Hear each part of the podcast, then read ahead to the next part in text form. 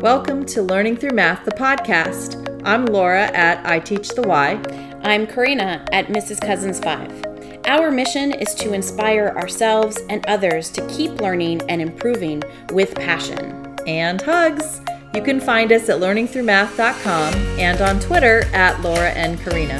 Come and join us on this journey of learning.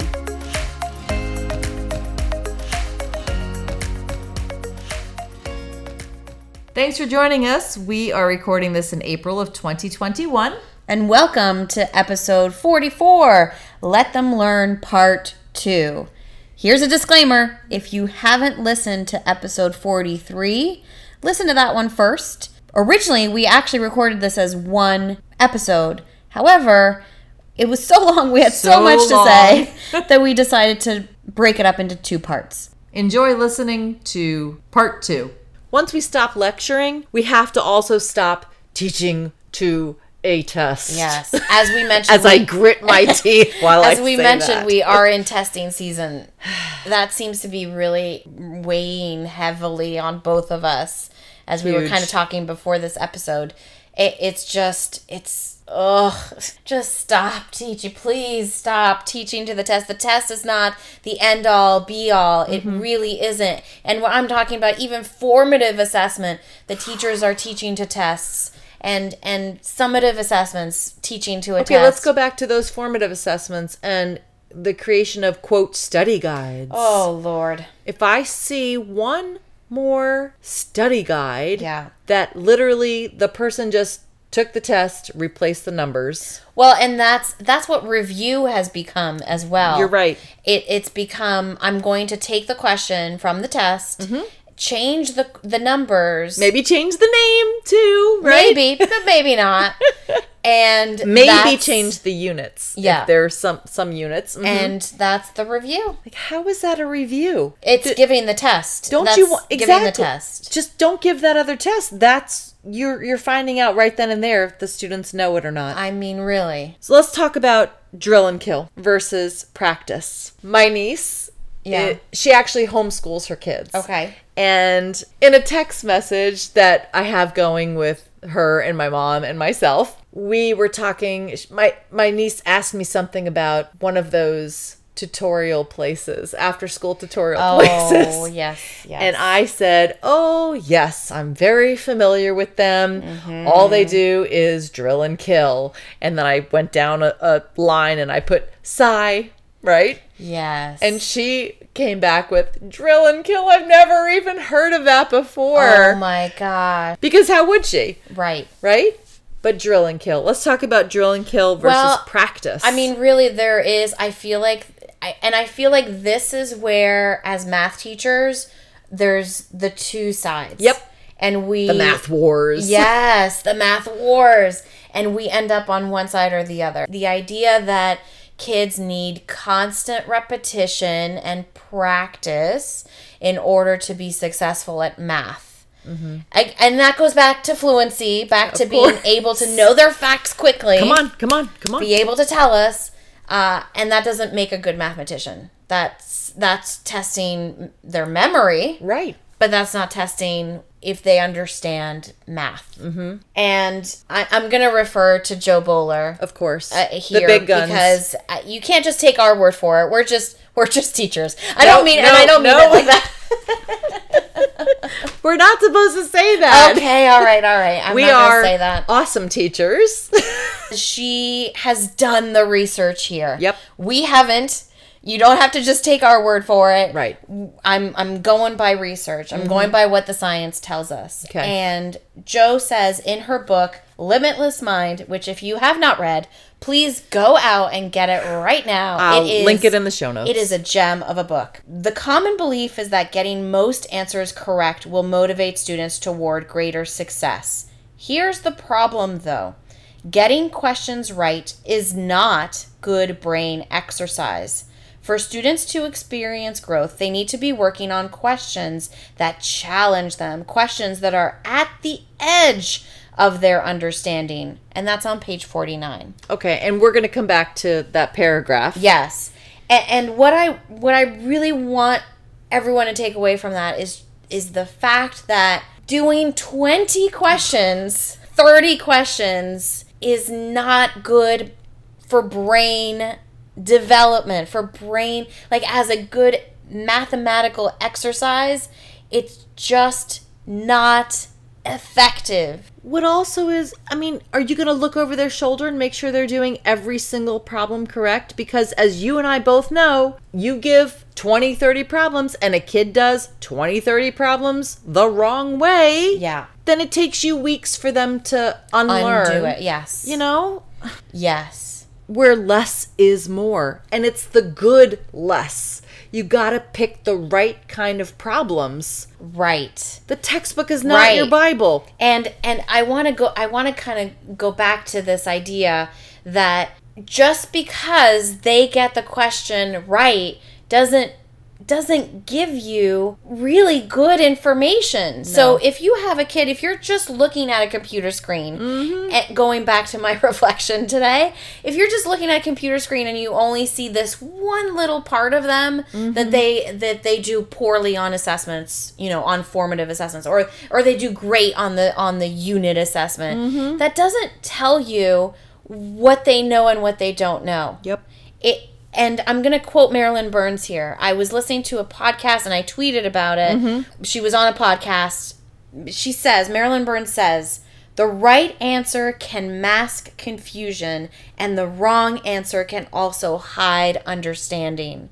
And I think that that is so powerful to remember because if you don't know those students in your room, the computer, what they get on those scores, and the computer printout, it won't tell you. Nope. Which I think is one of the reasons why one of our math practices is to have kids be able to critique the reasoning of others and justify their answers. Yeah. Yes. I mean, show us what you mean. Yes. Show us what you know, not show your work. Right. I really don't care about your work. I want to hear what you have to say, what's going on in your brain, Yes. because I can't read your mind.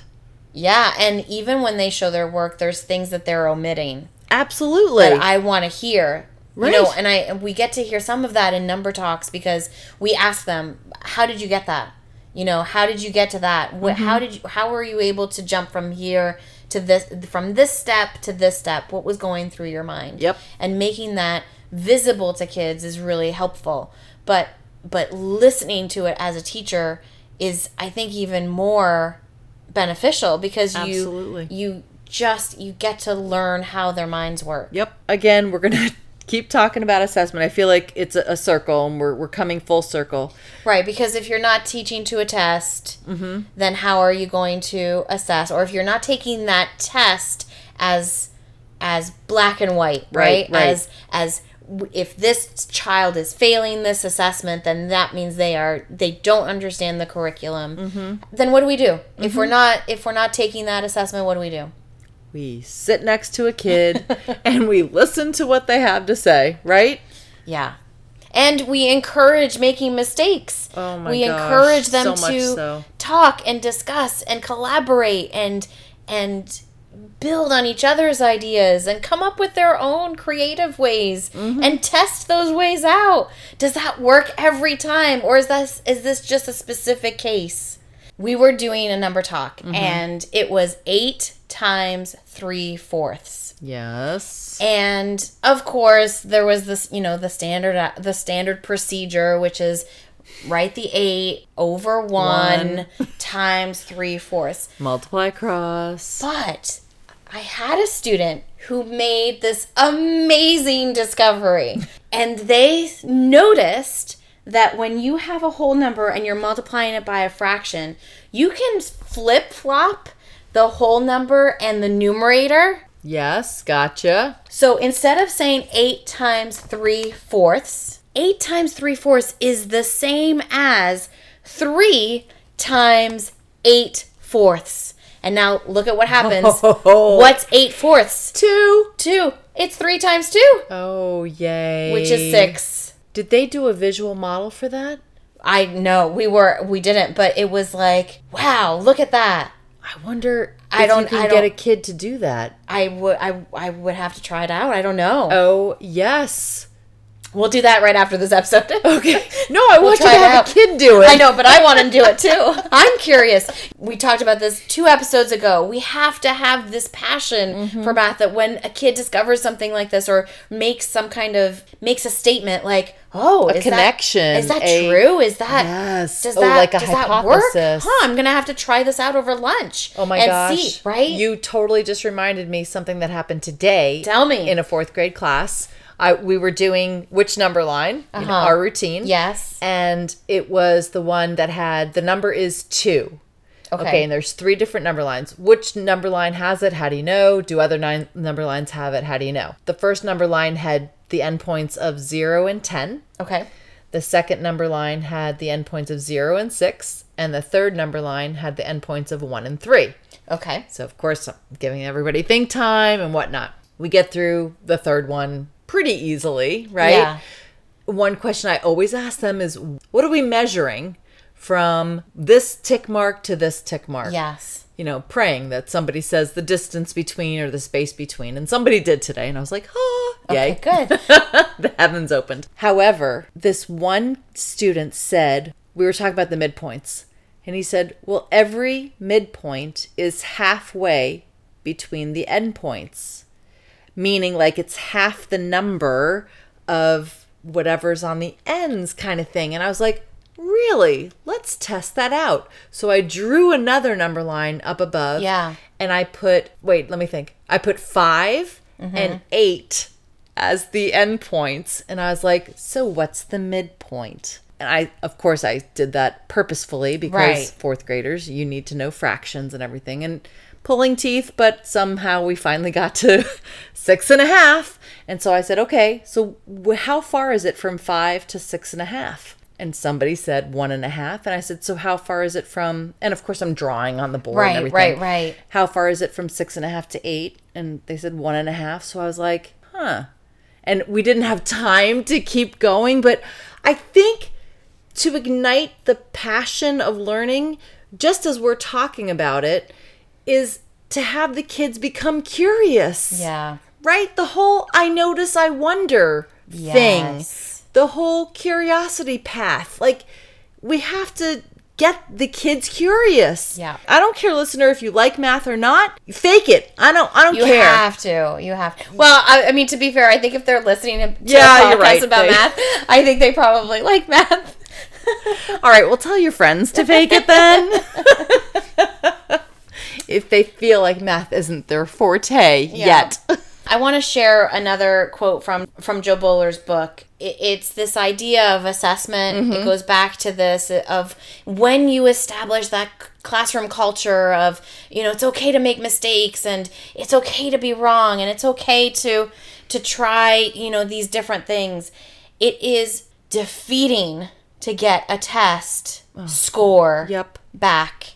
Yep. Here's what she says. Or you see that color on, you know, the kids pull it up Yep. themselves and they see the red. even when the message is phrased more powerfully that mistakes are good not only for learning but for brain growth and connectivity it is hard for teachers to send it in a system in which they are made to give students tests that penalize them every time they make a mistake and that's on page 56 I'm telling you, once I win the billion dollar lottery and build my own school, I think I've decided if I have to have official report cards, you're only going to get two a a year, okay? And it's either going to say got it or not yet.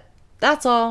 yeah Yeah, I mean, because we're all still learning. We're all still learning. Listeners, our challenge for you this week is to sit next to a student and listen to their thinking. Have them explain with words and or pictures what's going on in their brain. I really would love for you to take a picture of just one student's work of whatever they've seen that would be so awesome and tag us on Twitter. I mean, really, let's let's get assessing out of the black and white test and listen to what kids have to say. thanks for joining us We'd love for you to subscribe to our podcast and give us a five star review on your favorite podcasting platform. We invite you to join the conversation on Twitter by using the hashtag learning through math. We'd love to hear your feedback. Make sure to tag us at Laura and Karina. It's always a pleasure to talk to you. To you too.